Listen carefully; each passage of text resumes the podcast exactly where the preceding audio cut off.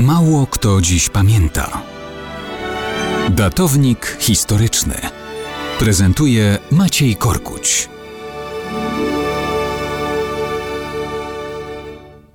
Mało kto dziś pamięta, że 21 maja 1363 roku, a więc prawie okrągłe 655 lat temu, Kraków był miejscem uroczystej ceremonii zaślubin.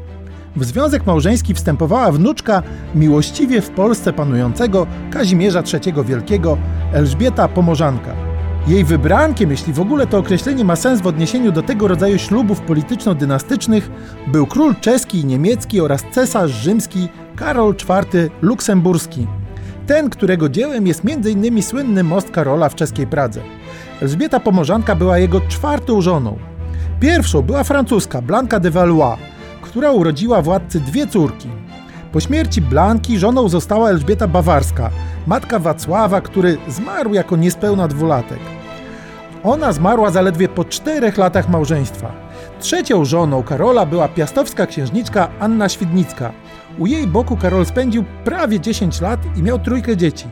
Ale i tę żonę zabrała śmierć. Stąd prawie 50-letni Karol mógł w Krakowie po raz czwarty stanąć na ślubnym kobiercu. Młodziutka wówczas, kilkunastoletnia Elżbieta Pomorzanka, stała się potem matką szóstki dzieci. Wśród nich byli m.in. Zygmunt Luksemburczyk, późniejszy król Czech i Węgier oraz cesarz rzymski, a także Anna, królowa Anglii. Westchnę więc z żarliwością neofity. Ileż to ważnych rzeczy miało swój początek w naszym mieście Krakowie.